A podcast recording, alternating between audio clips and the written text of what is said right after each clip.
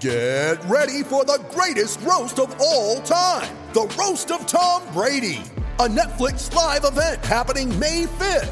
Hosted by Kevin Hart. The seven-time world champion gets his cleats held to the fire by famous friends and frenemies on an unforgettable night where everything is fair game. Tune in on May 5th at 5 p.m. Pacific time for The Roast of Tom Brady. Live only on Netflix. There's a lot more punks than there was 4 years earlier, but there was also as many posers. Posers were people that look like punks, but they did it for fashion. Welcome to SLC Punks, a Utah Jazz podcast brought to you by the staff of SLC Dunk. Now here's your hosts, Michael Lohman and James Hansen.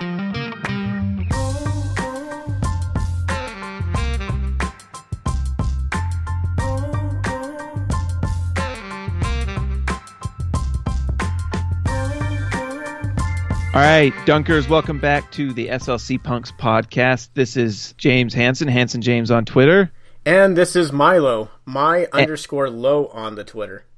And guys, guess what? Yesterday I had a birthday bender. It was my birthday yesterday, and for me that meant Nickelcade and more Diet Mountain Dew than I should have drank. It was a wild, wild party. You party hard. I woke up just fine the next day. That's crazy, man. But if you guys want to get me a birthday present, here's what you can do. You can go to Apple Podcasts, search SLC Punks, and give us a review. You can write anything we want, and I will read it. So do that. Give us a review. It'll be amazing. Other news is the Jazz play regular season basketball starting on Wednesday. Here goes. It's finally here, regular season basketball. The games matter. We only have one serious injury before the season even started, so maybe that's a good thing. May he rest in peace. That's right. And we'll get to Dante a little bit because there's some, we see video of Dante walking around practice without a sling, so who knows even what's going on with that. But to start the podcast, we want to talk a little bit about the first few games coming up. The Jazz have a very important start to the season.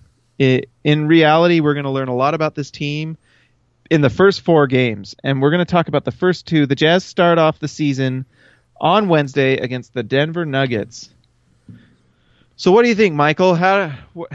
I actually think the Jazz have a good chance of winning this game because they've played so well in preseason. I think this is a win, regardless of how good the Utah Jazz are going to be this season. I think it's just going to be a win just because there's going to be a lot of adrenaline. Home game, wanting to prove that they're past the Gordon Hayward team and this is their team. So, similar to how Cleveland came out of the gate after LeBron left and they looked like they were actually going to play competitive. I think any team is going to want to, after their star left, to show that they're worse. So I think this is a win regardless of how good this team is going to be. It's going to be an interesting matchup. So you got these first three games that the Jazz play. First off, it's like this frontline terror. So with Denver, you have to face Millsap and Jokic, and then against the T-Wolves, you have to face Butler and Karl Anthony Towns, and then once you get to OKC, you're facing Paul George, Carmelo Anthony, and Steven Adams. And then that's before you even get to the guards in all these matchups. And you have Gary Harris, who is underrated and is a great litmus test. If people are like, man, I can't believe Gary Harris got that much money. You're about to see why. And you're about to see when you have better players, what that does. Like Denver's... I think the people who say, well, I don't see Denver as a better team this year, didn't get to see enough Denver and how well they were playing at the end of last season. Jokic really turned that thing around. I really like Denver, and just because they remind me of the Jazz in that they're a small market team that have found ways to find good players later in the draft and have developed those guys. So, I mean, I'd take Rudy over Jokic because I'm a Rudy guy, but it's going to be fun to just look. So Jokic to me seems like one of the more kind of polarizing figures in the NBA. It feels like he is the epitome of eye test Twitter versus analytics Twitter. It's going to be interesting to see how well he does, because you look at his stats, they're not like box score stats. They're not like blow you away. They're good, but it's the advanced stuff that really is alarming. Yeah, he's to the offensive end as Gobert is to the defensive end when it comes to analytics. Like, if you look at Gobert and Jokic and you just look at their base numbers and you were to be fantasy basketball dude, you'd be like, this guy's, I mean, he's okay. Like, you know, it's like 16, 8 and 5. So it's like, it's not going to like blow you away, but they're nice. I mean, 5 assists from your center position is really nice. And so I'm just fascinated to watch and see how good they actually are, because they actually put some nice pieces around Jokic with our great former player, Paul Millsap. Like you said, Gary Harris, who is a very nice two-way player who honestly got a reasonable deal with them. I don't know what it was. It wasn't a max, but it was a nice deal. It's a nice get for Denver. So that'll be a great litmus test for the Jazz. It's going to be two styles. It's going to be ultra defense versus ultra offense. I can't wait to see Denver's all-power forward lineup. That's right. By the way, can we just say thank you to Denver? 2 years in a row, they've just – or I don't know if it's – well, two massive gifts they gave us. The first one being Rudy Gobert and the second being Donovan Superstar Mitchell. Thank you, Denver. You're welcome. We really did nothing to deserve this. And Trey Lyles, I'm not gonna bash Trey Lyles. But the thing was, the Jazz had plenty of depth at the power forward position and big position, especially if Derek Favors.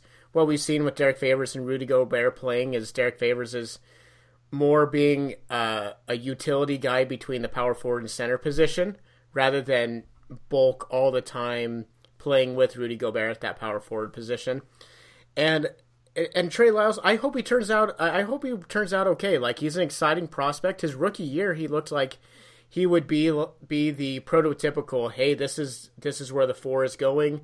Shot the three pretty decently for his rookie year. He looked like he put it on the floor and get to the basket.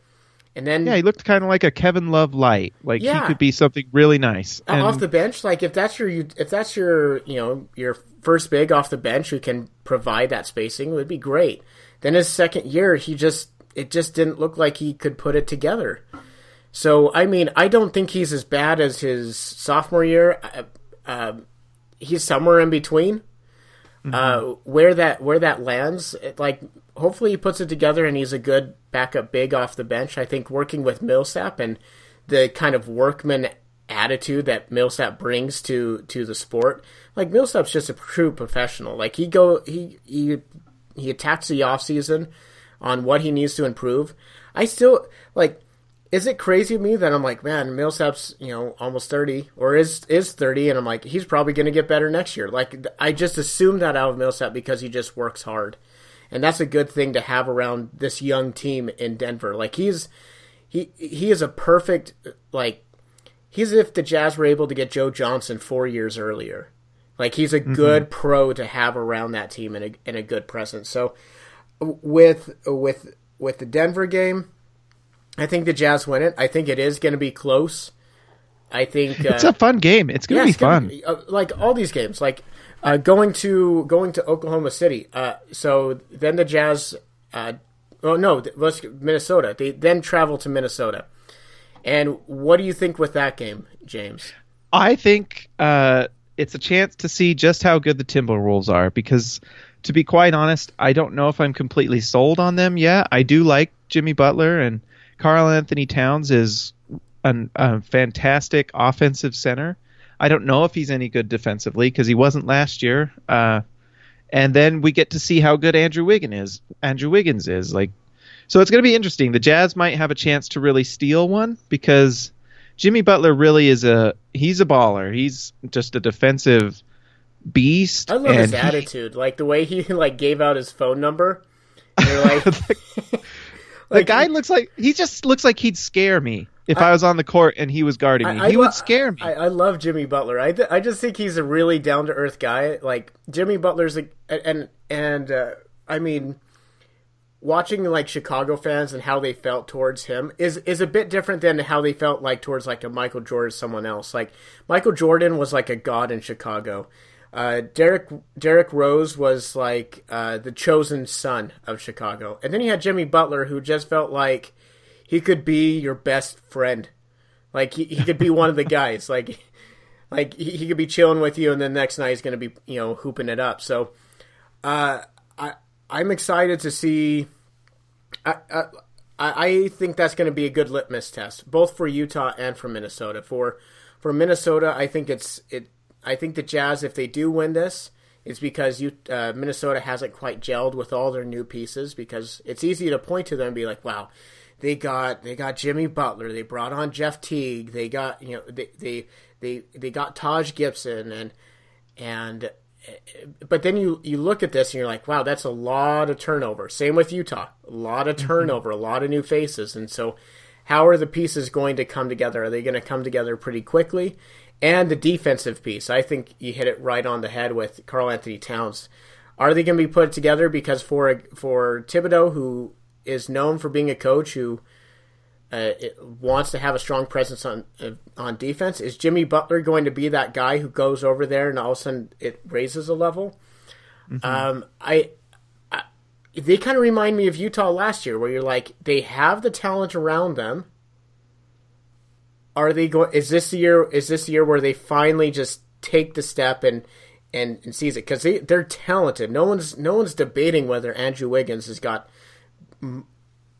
mother loads of potential. Same with Karl Anthony Towns. Karl Anthony Towns, I dare say, like, you can ask Jazz fans to be like, hey, would you trade Rudy Gobert for Karl Anthony Towns?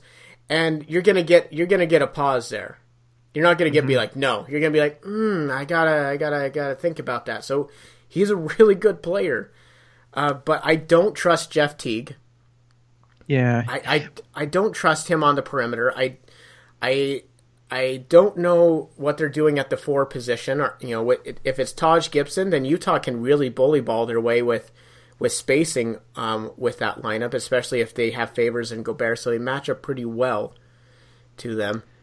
The thing that's interesting to me about the Timberwolves, I actually watched them twice, and it's hard to gauge anything when a team plays the Warriors, because they played the Warriors in, I think it was China, and I watched that, and I just don't know what you get out of that, because you're playing against M. Bison, and so it's just like, I don't know. But when I watched them play, I think it was the Lakers, one of the things I think the Jazz will have a real advantage with is their bench just was a sieve, and I think the Jazz... That's one of the Jazz's advantages this season is their bench, that they have Joe Johnson that comes in, Donovan Mitchell, who I think should be a starter, but is going to definitely be, at the very least, coming off the bench for a lot of minutes, and is just going to score at will on a lot of these teams. We have a chance to really make up points, you know, with our depth and with our new run-and-gun Pete Maravich style that we're doing now. Yeah. We could really steal that, especially if they are just not quite gelling. Our defense is going to cause a lot of issues. That's the one thing that we can hang our hat on.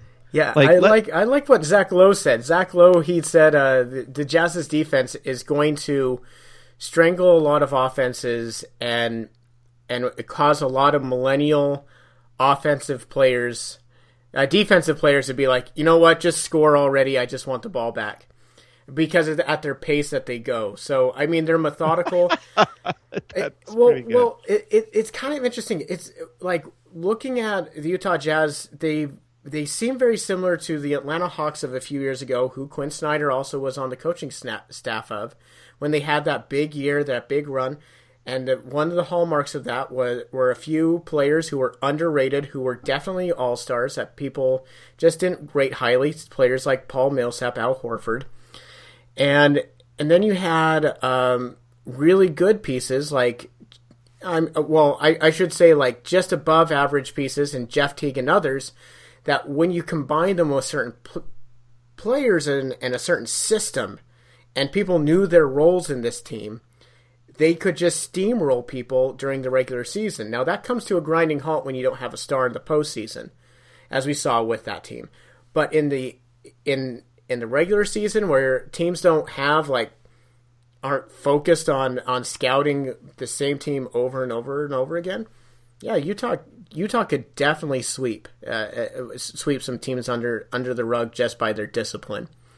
Absolutely. They're going to be in these games. That's the one thing, is that the Jazz are going to be in these games, and if they can just find a way to score enough at the end of games, so these first four games, they play Nuggets, Wolves, Thunder, and Clippers. I can see them, all of those games, being close. I just don't see the Jazz getting blown out that often this year. No, I think they're going to be close. I think teams are going to hate playing the Utah Jazz. I think a blowout to the Utah Jazz will be by 10 points. But if you think about their pace, 10 points is going to feel like 20 points when you're running 10, close to 10 possessions less than what most teams average during the regular season. Mm-hmm. So that's going to feel like a lot, but yeah, they're going to be a definite grind it back and be like, hey, what's it like for a 2007 team to play a team in the early 90s? Let's find out. So it's going to be a lot of fun, guys. It starts on Wednesday night.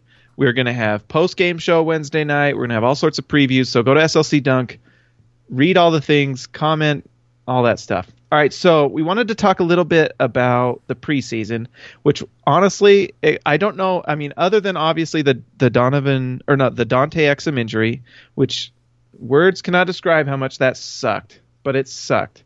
But other than that, it was a highly successful preseason, I would say. I think the Jazz, they played a few they played an Australian NBL team, and then they played Maccabi Haifa from Israel.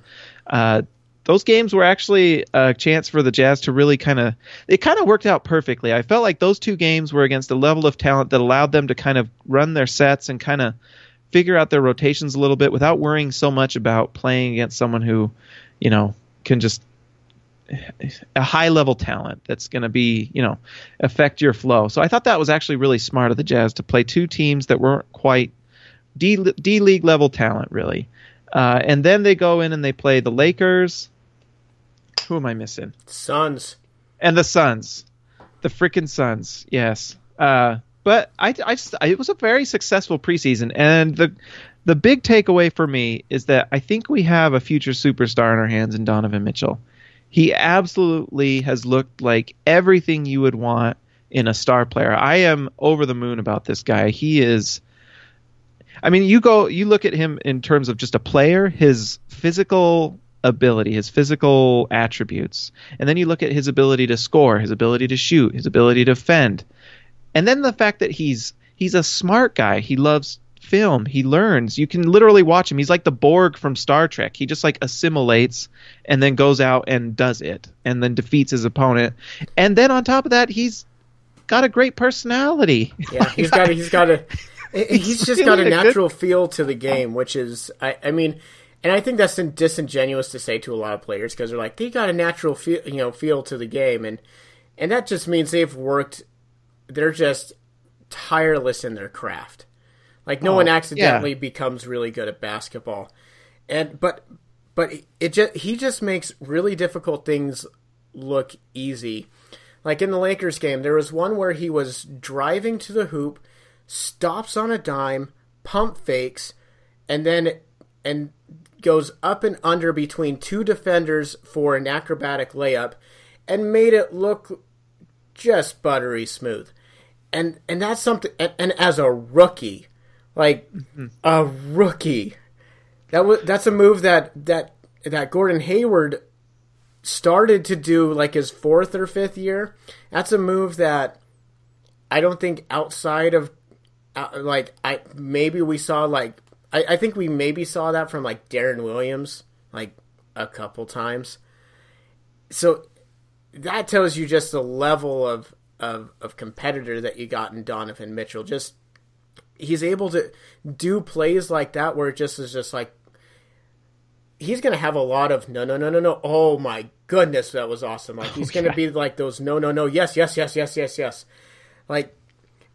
because we're just so used to not having a player who has that caliber, who is able to do the things that he does.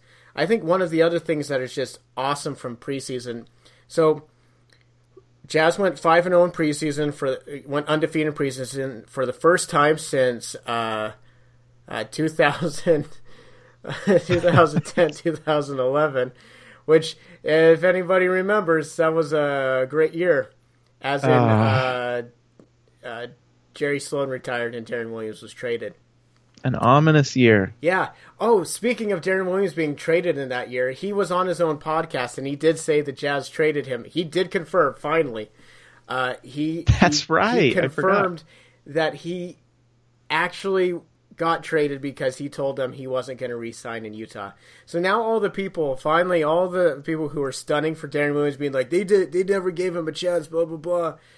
Man, Jazz played that one right. Now, they did not play trading Paul Millsap. They should have just gutted everything then. But but on the other hand, so he did say that. He did other crazy thing. Deron Williams was almost traded back to Utah last year, so that would have put Dante Exum on third on the depth chart. Well, actually fourth, because Shelvin Mack would have still been playing some minutes. Because, of course he would. So he almost got traded back, and he still would like to play in Utah. So I count me as someone who thinks, like, especially with the Dante Exum injury, I think it would be kind of interesting to see Deron Williams back in Utah as a backup point guard. I don't see it, but maybe. Well, because I think why not? Aren't those minutes going to go to? It's got to go to Donovan Mitchell, though, right? Because, so talking about that natural feel for the game, Donovan Mitchell had that one play where it's so Dwayne Wade-esque that because he's 6'3", and he just has a knack for scoring at the rim. I guess we could sign Deron Williams, but I just want all the minutes to go to Donovan Mitchell. Look, I just have a Deron Williams jersey that I just haven't been able to wear for like 7 years. Okay, like just let me be able to. You can still wear it. You can still wear it. He lives in Utah. Like, wait, did Marvin Williams wear number 8 when he was here? Did he wear number 8 when he was here? I can't remember if he did or not. He should have. But that's what I want to see is. If Deron Williams joins the Jazz, it would be a fun little story to kind of end the year. I don't know how much he has left because, my goodness, in the finals, he was unplayable. Mm-hmm. It was pretty bad. I would like to see what he does with Quinn Snyder, and also maybe Joe Johnson and Deron Williams can go to hot yoga together. Like, don't they hate each other, though? Like, I don't know. I think that's actually a thing. I think do they hate each other? Oh, I think that might be a thing. Well, maybe they can like patch it up over hot yoga. Maybe like they can find their center at hot yoga. They can go to the tattoo parlor. Yeah, just get just get your Bikram on and just be part like one with your chi and just really just iron out those difficulties. So just sweat it out. Yeah, so I think another really – so you had the 5-0 start, so that's promising. Hopefully we don't lose our head coach and our best player in the process this season. I do think there, you know, the signs for caution are it was an NBL team from Australia, a EuroLeague team, and Maccabi or I don't know how to say their name, Haifa. Phoenix Suns, and then you have the Los Angeles Lakers. So you have these four teams that they've played. Four D-League teams. Yeah. Just kidding. Just kidding. I will say the Lakers are much improved. So that was a good – They looked good. Yeah. I mean, the Lakers I don't think are a playoff team, but they're definitely not like the chalk a W up when we play them team. They're definitely a – if you're not on your game, they're going to sneak a win against you. But that being said, you look at these teams and there are some warning signs. So you have the Utah Jazz's offense with their starters was horrendous. Was really bad until the first substitutions came in, and then the offensive rating went up. The Jazz had an offensive rating of 110 in preseason. Their starters were not part of that. Solution. And part of that, you look at that starting lineup of Ricky Rubio, Rodney Hood, who could not hit a shot the first two games. Yeah. And so that's a large part of it too. Those first two games, yeah, you go 0 for 11 in your first two games, it's going to bring down the averages on your offensive rating as a lineup. Now, he played a lot better. Like, he scored 20 points and had no assists in, like, another one. Like, Rubio was a scorer, so that was kind of crazy to watch. So it looks like the law of averages took over there and kicked in Ricky's favor. But still, Ricky is even if he becomes an average shooter, so we're talking like 30%. That's still a guy that you can drop off on, that they're going to make to beat them. So that allows you to cover Favors and Gobert. And Favors wasn't looking like he still hasn't displayed that he can hit that mid-range shot. It seems like since he was injured last year, that it's just gone. It's just not hitting. And so that means that guys on Ingles and Favors can just stay glued to them, and then whoever's guarding Ricky can just really ball hawk that lane for the entry pass. And we saw that. We also saw them just be absolute terrors on the defensive end, though. Yeah, Ricky's steals are something to behold. He literally just, I mean, it's crazy how you watch him just honestly take it from people.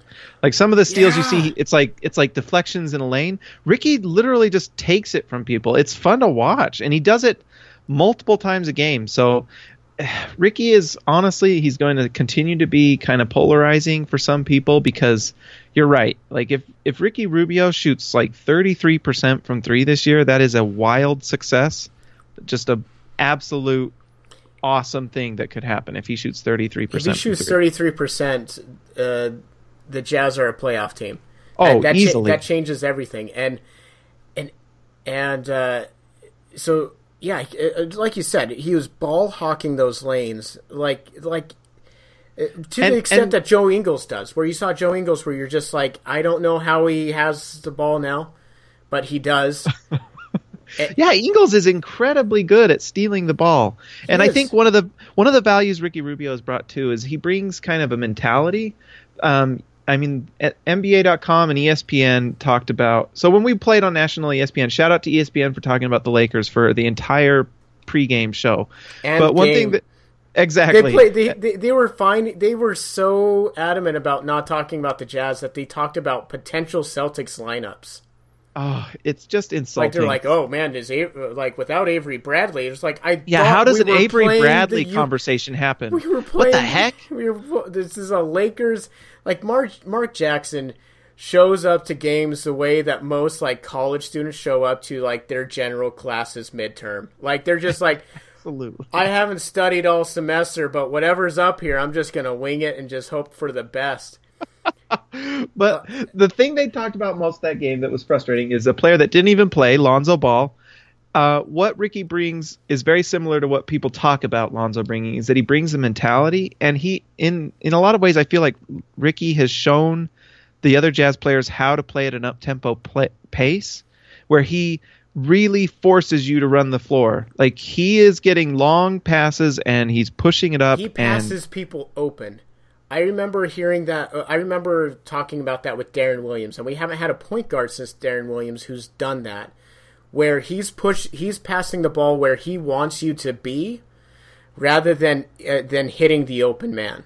Like, he pushes people open, which is we haven't had that since Deron Williams. So that's a really fun thing, and especially with Rudy Gobert, and Ricky is testing test players. Like, you could see him testing those limits. There's one game where he had a grip ton of turnovers, but you could tell he was testing where people would be how far they could, for a couple times with Rudy Gobert, just being like, I'm just going to put it up there, and we're going to just see how, what the limits are with this. And there haven't been Jazz players. Well, there have been Jazz players who have done that. They just can't accurately make that pass. Oh, it absolutely is like a quarterback who sees the tight end and just throws it to where he knows that only that player can catch it, and because he knows that they can make it. And it's honestly, yeah, you're right. It's like throwing it to a wide receiver, knowing he's going to go up and get it, because Rudy will go up and get it over everybody. It's going to be fun to watch. So yes, the shooting, we wish it would be better. If he shoots 33%, we should all throw a party. But the defense Ricky brings, the passing, I feel like he brings like an upbeat. Just being on the floor, it makes you more up-tempo and upbeat, and it's fun to play with him, I'm sure, because you know you're going to get passes and you know you're going to get points. I think one big thing to watch with this team is, for the beginning of the season, I'm starting to think that the reason Quinn Snyder's going with this Gobert Favors front court is just to throw people off their offensive rhythm at the beginning of games, and then you can start. Then you can really make it a slugfest, so that by the time the first substitution happens, about the 7-8 minute mark, it's like 7-5, and you have a team that's just offenses are just pissed. I think another thing that we're gonna see in the one thing I really liked in the preseason was Thabo. Thabo was great. I thought he looked very athletic. I thought he shot the ball okay.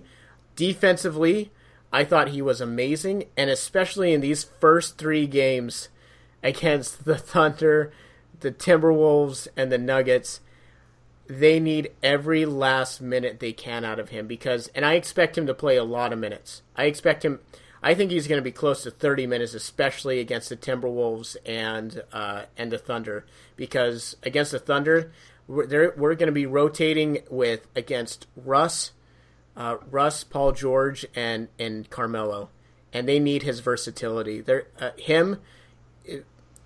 the Jazz to come out 2-1 in this.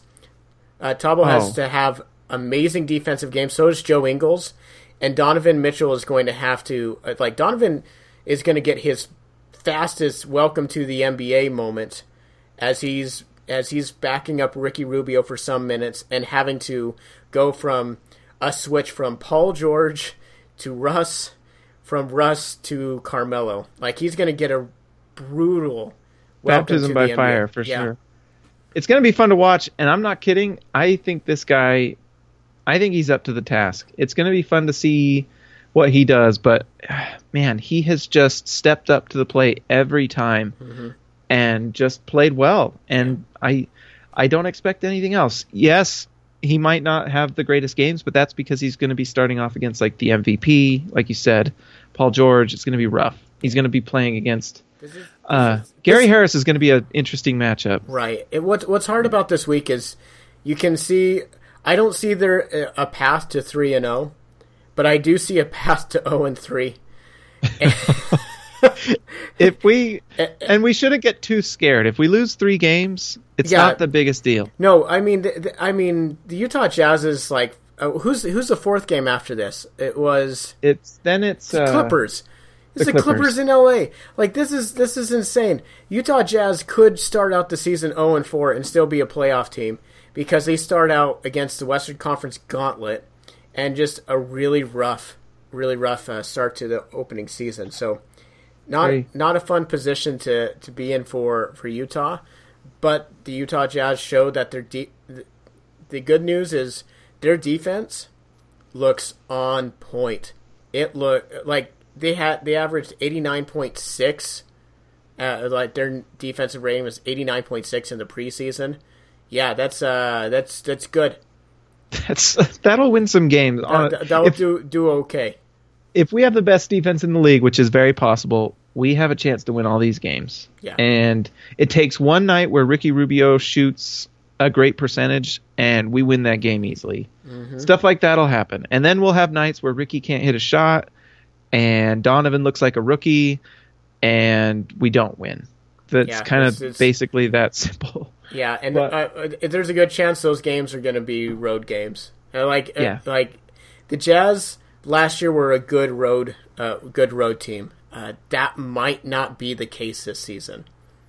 Yeah, it's going to be fascinating. Either way, it's going to be a lot of fun, guys. I am hyped. I hope. My question is, when does Donovan Mitchell start? And my this kind of ties into our Rodney Hood discussion that I want to have right now, because Rodney Hood did not get an extension reported by Tony Jones of Salt Lake Tribune. It looks like they're going to allow him to play and then see kind of what offers he gets. And if they like it, they'll match it. But the big one of the interesting notes from Tony Jones' article is they just want to make sure that Rodney Hood can, one, stay healthy, and two, be consistent on offense. Because Rodney Hood is not going to be a defensive cornerstone on any team he plays on. He can be a good team defender because we know that Rodney Hood has started for very high-level Jazz defenses. And so he can be a team defender, but he's never going to be an above-average or stopper.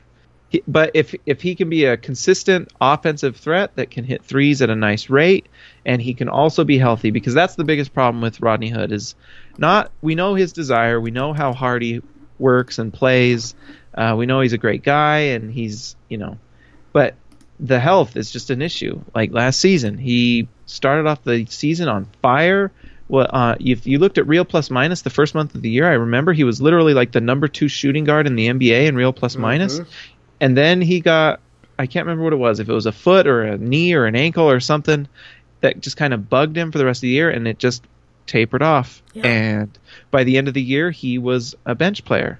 And so what we need to see from Rodney Hood is just consistency. Can he be a 40% three-point shooter? I don't know. It looks like he can, but we got to see it before we do it. There were some promising signs in preseason. So he only averaged about 15, 16 minutes a game, and he did get pulled out of a game because he had sore neck, an injury. But in preseason, he was 63% field goal percentage. She shot from three, 69%. So I don't know if that's sustainable. Probably sustainable. Probably. I don't know why it wouldn't be. So if you can, Donovan Mitchell's per 36 averages were pretty impressive, mainly for the fact because he was playing like about 23 minutes per game, and he was doing this. Now Rodney Hood. Now if you take a guy who's playing 15 minutes and then you who's ultra efficient and you extrapolate that. I'd like to call it the Jeremy Evans effect, where you're like, "Wow, this guy's going to score 38 points a game and MVP of the league and bring down 30 rebounds per 36." Just play him 36. Now, I do think now that would turn out to be about 26 points per game. Is he going to be a 26 point per game scorer? I don't think so. Mm-hmm. I do think there's a road to about 20 points per game. But he's going to be a spot-up shooter. I don't think he's going to be the type of guy who is going to create. But man, oh man, he's going to get looks. If the right things happen, he's going to get tons of looks. And so he needs to be the guy he needs to hit those shots. If he hits those shots this year, man, oh man, he's I totally going to be in a great position. I do think though. So consistency, I think that another thing that is going to be important is Utah Jazz, Donovan Mitchell is going to force them to move him into the starting lineup. This is what I was trying to lead into. So for Rodney Hood, and Utah Jazz this is a great problem to have, but it is a problem because you have a player in Rodney Hood who you're still in the development curve with. Mm-hmm. And he is a 6'8" shooting guard, and that gives him an advantage. You have a shooting guard who has really great size, who can bully people in the post. But you have Donovan Mitchell who's showing potential, and so you're going to look at Rodney Hood and be like, is this a guy who we can rely on to be a small forward? Can he go to the small forward position, guard it? And that's the most important thing. They know he can play. They know he can play wing. Like in the NBA, it doesn't really matter your size when it comes to the wing. Just like, can you knock down your shots and play in that? Having good size is helpful for posting up.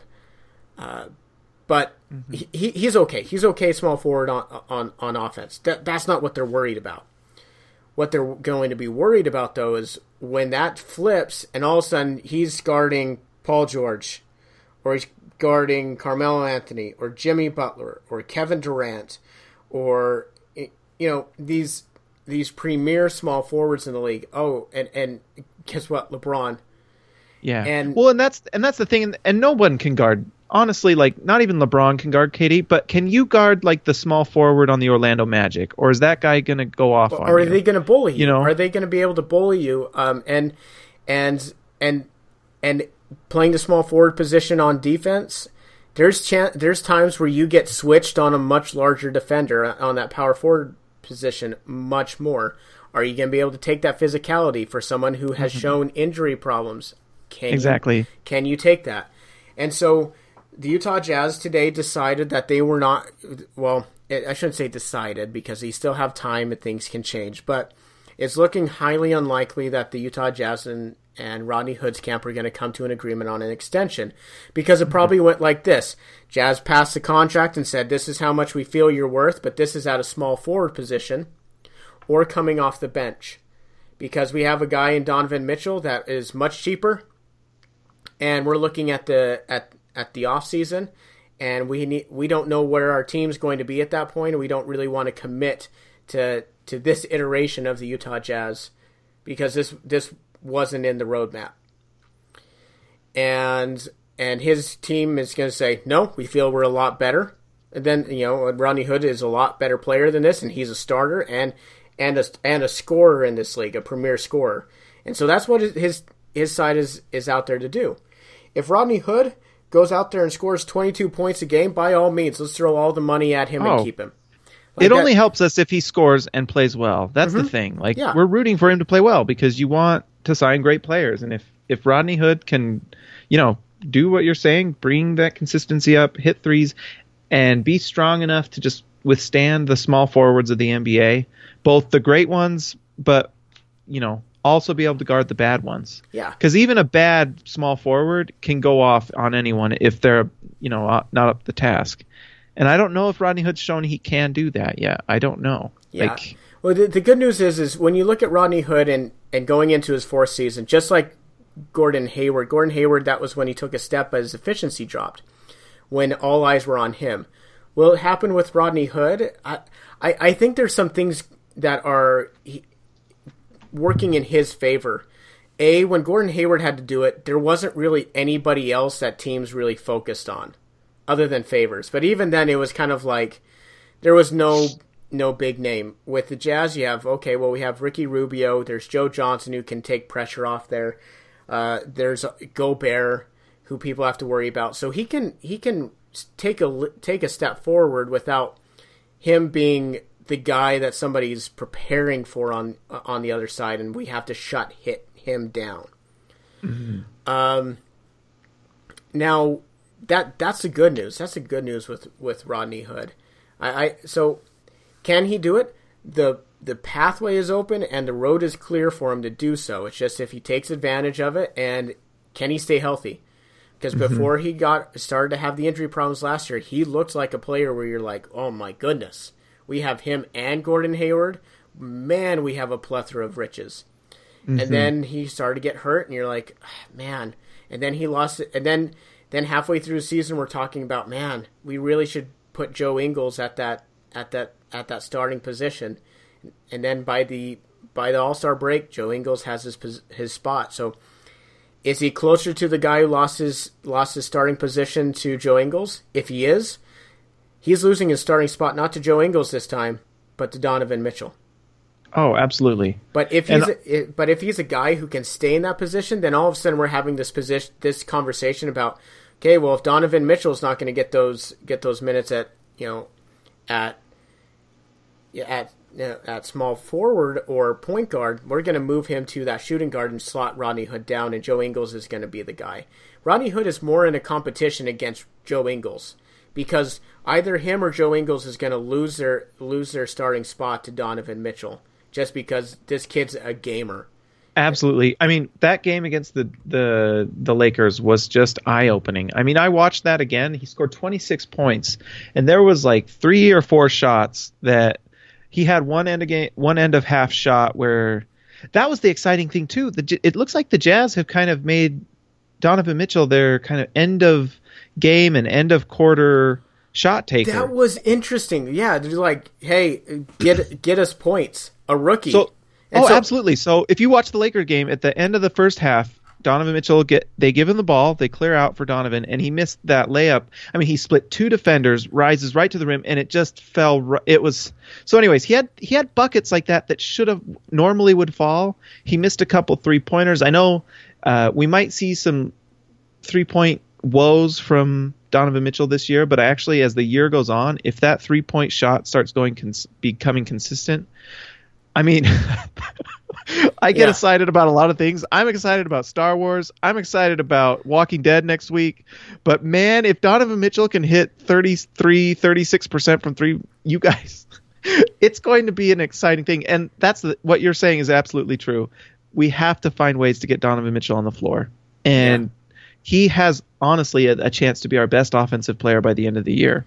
And you have to get him on the floor. Guys on the Jazz squad are talking about him. Like, I mean, they recognize, like, he's just a really unique talent.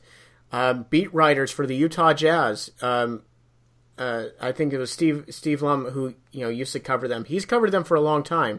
Said they haven't seen a rookie like this in a long time, and a long time when you're talking Carl, Daryl Griffith. Like that's what's crazy is the one of the best comparisons to Donovan Mitchell is a guy who came out of Louisville in 1980 who had insane athleticism, could score, and played the shooting guard position. That was Dr. Duncanstein. So he's already got an amazing nickname, the Spider. I don't know. I feel Spider-Man. Spider-Man. It's just, I mean, if you could have scripted anything to go better, it would be to lose Gordon Hayward, and then we got this just star. He's the first guy who's made me feel happy about seeing the number 45.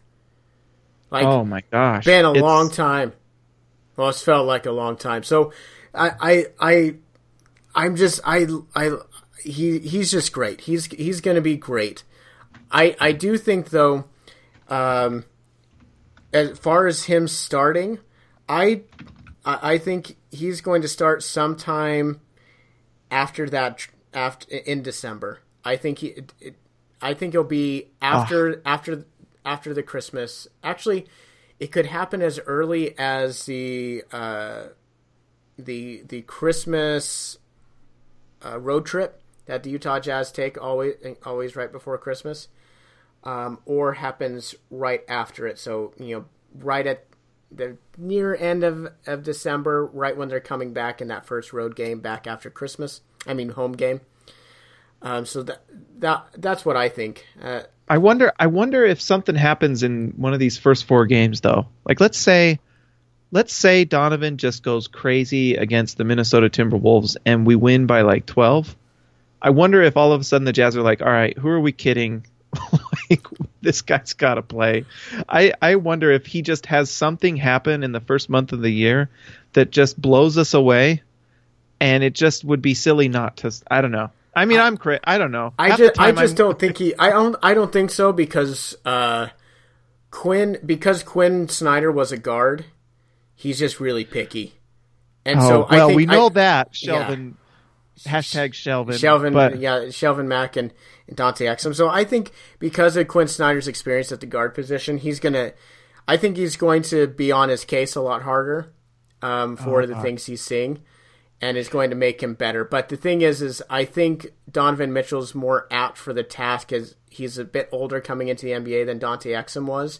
I think Dante Exum now is able to handle the intensity of Quinn Snyder. But I also think that Donovan Mitchell's just as intense as Quinn Snyder can be sometimes, and he's got a leadership demeanor. He goes out there and you can just feel he's got that calm that things don't faze him. He's a special guy. Speaking of Dante Exum, Tony Jones has been on fire this week. Thank you, Tony, for taking a video of Dante Exum talking with Quinn Snyder during a Jazz practice with no sling.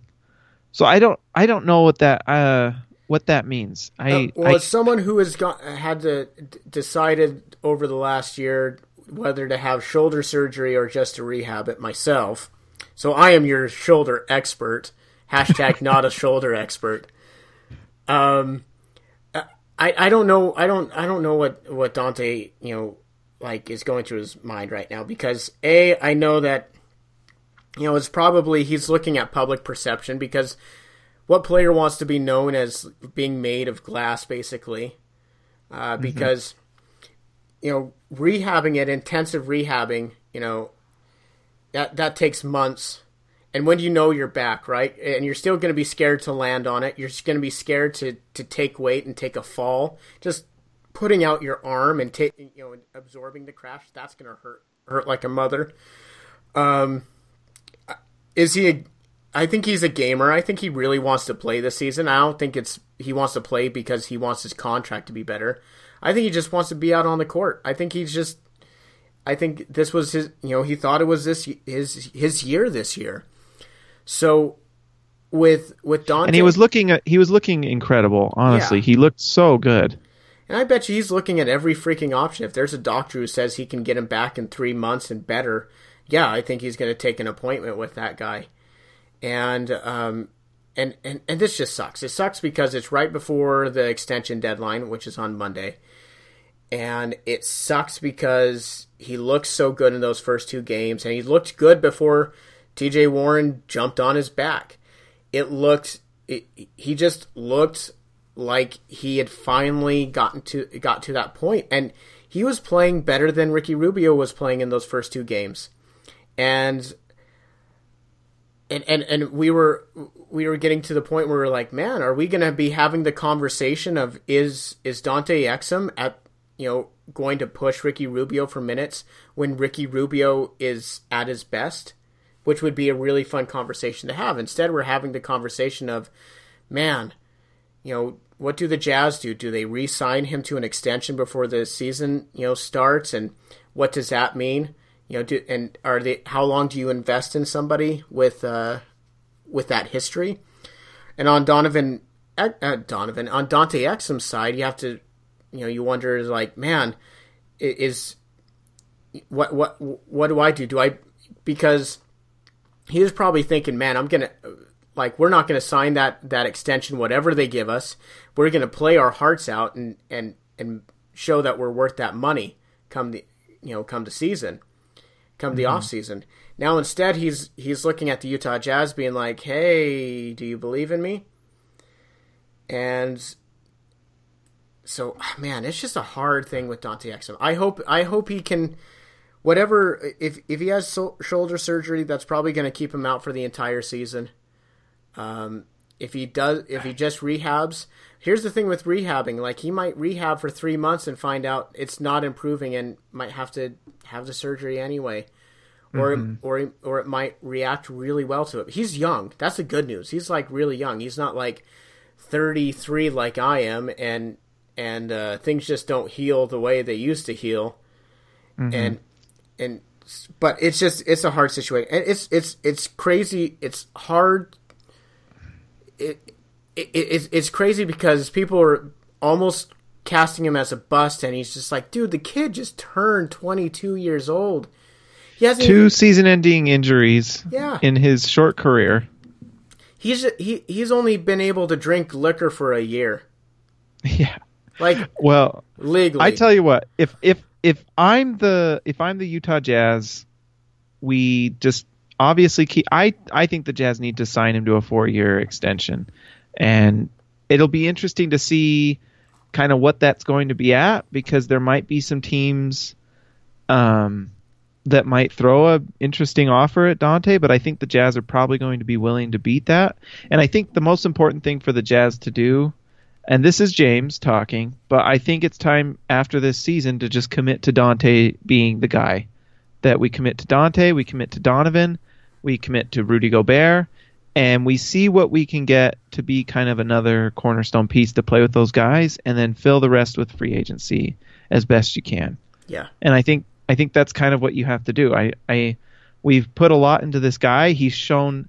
I mean, that's what's so frustrating about it, is because for the two preseasons we got to see him, and the two summer leagues we got to see him where he was actually healthy and ready to go, he looked like he was on the verge of having a great season. And both times he got injured. And so after his ACL, he comes back, but he wasn't quite ready because he's recuperating from an ACL tear. And, you know, it didn't look like our health crew was even all that great at getting him back, which is why I think the Jazz brought on a new health team. Now Dante looked great in that he looked like under control. His handle was better. He was hitting threes at like a 40% clip. He was setting up guys for good shots. He was running the point very, very well. And then he just has a fluke injury that could have happened to anyone, honestly, because some idiot does a stupid, just jumps after a play, and it's just a fluke thing that happened that sucks. There's nothing, you know. And so I think the Jazz after this season should really look at just devoting and committing to Dante as the guy and building around that core with him and Donovan. They looked good together too. You know, they looked like they could play together. They can play the up-tempo pace. They both can just get to the rim at will. And if you can surround them with shooters like we already have Joe Ingles locked up. You have the makings of a really good team. Yeah, I mean, in preseason, he averaged like his per 36 was 17 points and almost 10 rebounds, and a couple blocks. He was shooting 66% from three. He was shooting 50% from the field. He was getting to the line, you know, five times per 36, like. The guy and his plus minus was out of this world. So I don't even know his offensive rating, but my guess is good. Yeah, and I posted an article, five Utah Jazz preseason trends to watch out for, and him and Donovan Mitchell had a plus minus together that was just insane, and just let you, because they just feed off of each other. They're this little controlled chaos of they're fast, they're quick, they attack on the perimeter. They actually match the kind of the persona of Rudy Gobert on that perimeter, which is really awesome. And so you look at that and you're like, wow, this is a core that you can build around. You have these two exciting guards who can really light it up really quickly, and then you have this center who just can grab anything above the rim and throw it down. Now, I'm with you that I think the reason why you wouldn't commit to Rodney Hood is you've already committed to Joe Ingles, and you have somebody in Donovan Mitchell who might have a higher ceiling than Rodney Hood, and that sucks for Rodney Hood, because just a couple years ago you're like, wow, we have this guy, this is so special. That being said, with Dante, he's 22 versus Rodney Hood's 25. Yeah. And when you're thinking about Rodney Hood, you're like, man, if we sign a 4-year, we locked him up until he's 29. And as he's just getting into his prime, if he has like the kind of the same season as he did last year, you're like, well, is this a guy we want? This is who he is basically at that mm-hmm. point. Is this somebody that you lock up for 4 years? Or because they already looked at Joe Ingles and said, this is the type of guy we know who Joe Ingles is, and we'll have him for 3 years. Versus mm-hmm. you look at with Dante Exum, you say, if we lock this guy up for another 4 years, we have him till he's 26. Like mm-hmm. he's just a year older coming off of his second deal than Rodney Hood is now. So at that point, you have to kind of weigh your options and be like, okay, well, in this case, I think it's better you've already invested this much in Dante Exum. This is really for business majors, I'm sorry, but this is total like sunk cost, like bad strategy. You put a lot of work into him, but you still, the potential's still there. Like your return is still on the horizon. I don't think it's past the point where you can get a return out of Dante Exum. And I think because of Dante Exum's injury and they want to be able to have some security, like you can go to Dante and say, hey, if we lock you up, maybe you don't want a 4-year deal because you want to be able to see. How about we do this? How about we do a 2-year deal with a 3rd-year player option? You can exit out after 2 years, or we can kind of renegotiate and see where we're at and really negotiate that next year or whatnot and go to the table with that. I think that's a deal that would get done and you're able to get an extension before the season's over. That way, now Dante Exum is not making a decision of, man, how quickly can I get back to the court so I can keep my money? Now he's making the decision just in what's best for my career and not thinking, man, I hope I can get re-signed. Mm-hmm. This is the worst year that he could get injured, and he's been unlucky.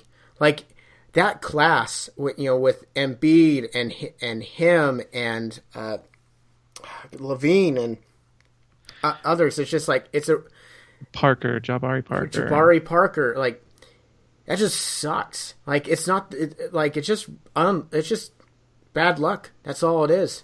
Just really bad luck at some point. And this isn't like Embiid, who has, like, his injuries are something where you really have to watch out for because they're repeated, same thing. He's just a huge human being. Yeah. Dante, these are acute injuries. This is an ACL that just popped, but it's fine now. And then you have some guy jumping and landing on your shoulder and ramming you into the ground. That's not called injury prone.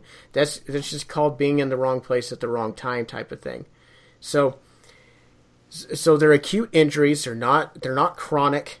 Not like Derek Favors with his knee troubles, back troubles, plantar fasciitis. So. Yeah, invest in this guy. I say you invest in this guy, and you say, hey, we saw enough in preseason and summer league. We know how hard he's working. We know he'll work hard. And I think he's mentally ready at this point for the NBA too. I think absolutely. When he first came in, honestly, I don't know what 18, 19-year-old kid is mentally prepared for the NBA. I don't think there's a one. And you're going up against not only like grown men, but grown men with personalities like Draymond Green and Russell Westbrook, they don't want to beat you. They want to humiliate you and destroy you on national television. It's crazy. And I think he's ready at this point. I think he's ready to come in. And I just want the Jazz to show some commitment to him, because he had a year last year where we didn't see a lot of commitment to playing Dante Exum.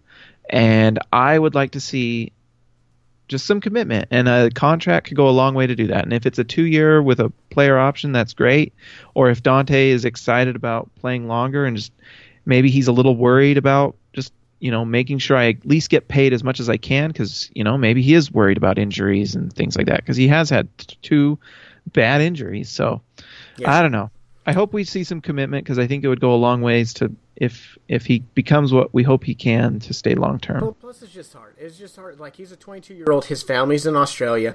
Like, Joe Ingles' wife is basically playing Dante Exum's mom right now, and Dante Exum is playing nanny with his injury, just chilling at the Ingles. Like, which was awesome, by the way. Which is, like, that's the most heartwarming thing, where you see, like, Exum's just chilling with the Ingles and Joe is taking care of him. Like, yeah, shout out to Renee, who seems like one of the coolest ladies out there. So yeah, like that whole family, like, legit awesome. So that's hard. That's got to be hard to to rehab, to go through this, to be worrying about the money. This, like, and I call expletive warning. I call the biggest bullshit on players when they're like, oh, I don't worry about contract. My agent handles all of that. Like, dudes are human. I think about how much money I'm making at my job all the time, and if I can, and how I'm going to parlay that, and every human being does. Mm-hmm. And the fact of the matter that he's near the deadline for an extension, and then possibly having to go into the season wondering, man, am I going to have to take a qualifying offer from these guys? Is nobody going to? What if I sign with another team and then they don't match? Like, it's a rough situation. So, well, all in all, what is your prediction for the week? And we'll end with that prediction. My prediction for the week is that we go into Denver and we get a win with Denver. I think our defense is honestly going to shock people at times. I think, like, part of the reason that Suns game was really fun and interesting was how frustrated the Suns got with our defensive length. Not just our length and athleticism, but also the execution. And I think that we're going to do that to some of these teams. I think they're going to just be like not able to score and get frustrated. And I think we do that against Denver because I think Rudy just does Rudy things. And so I think we win Denver. I think we lose a close one against the Timberwolves just because I think Karl Anthony Towns gives Rudy problems. I just think his shooting is – it's Rudy just – It is a little bit of Rudy kryptonite when you have a big like that can shoot like that from the perimeter. It's just hard for Rudy to do that. So that's what my prediction is. And then let's say a win against the Thunder. Wow, that's big. Because I think that team is going to be figuring it out. I think everything is going to be passing lanes with them. Russell Westbrook driving, and I think we have the ability to slow it down. And then the Clippers, how about a loss? I say 2-2 this week.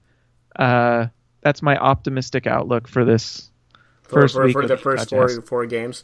Yeah. I think we're going to be 2-2.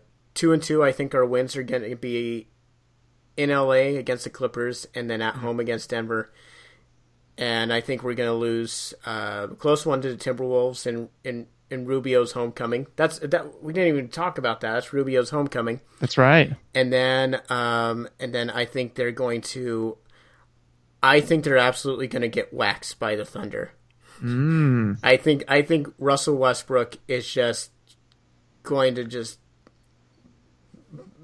make us wish that we were never born. So that's bad.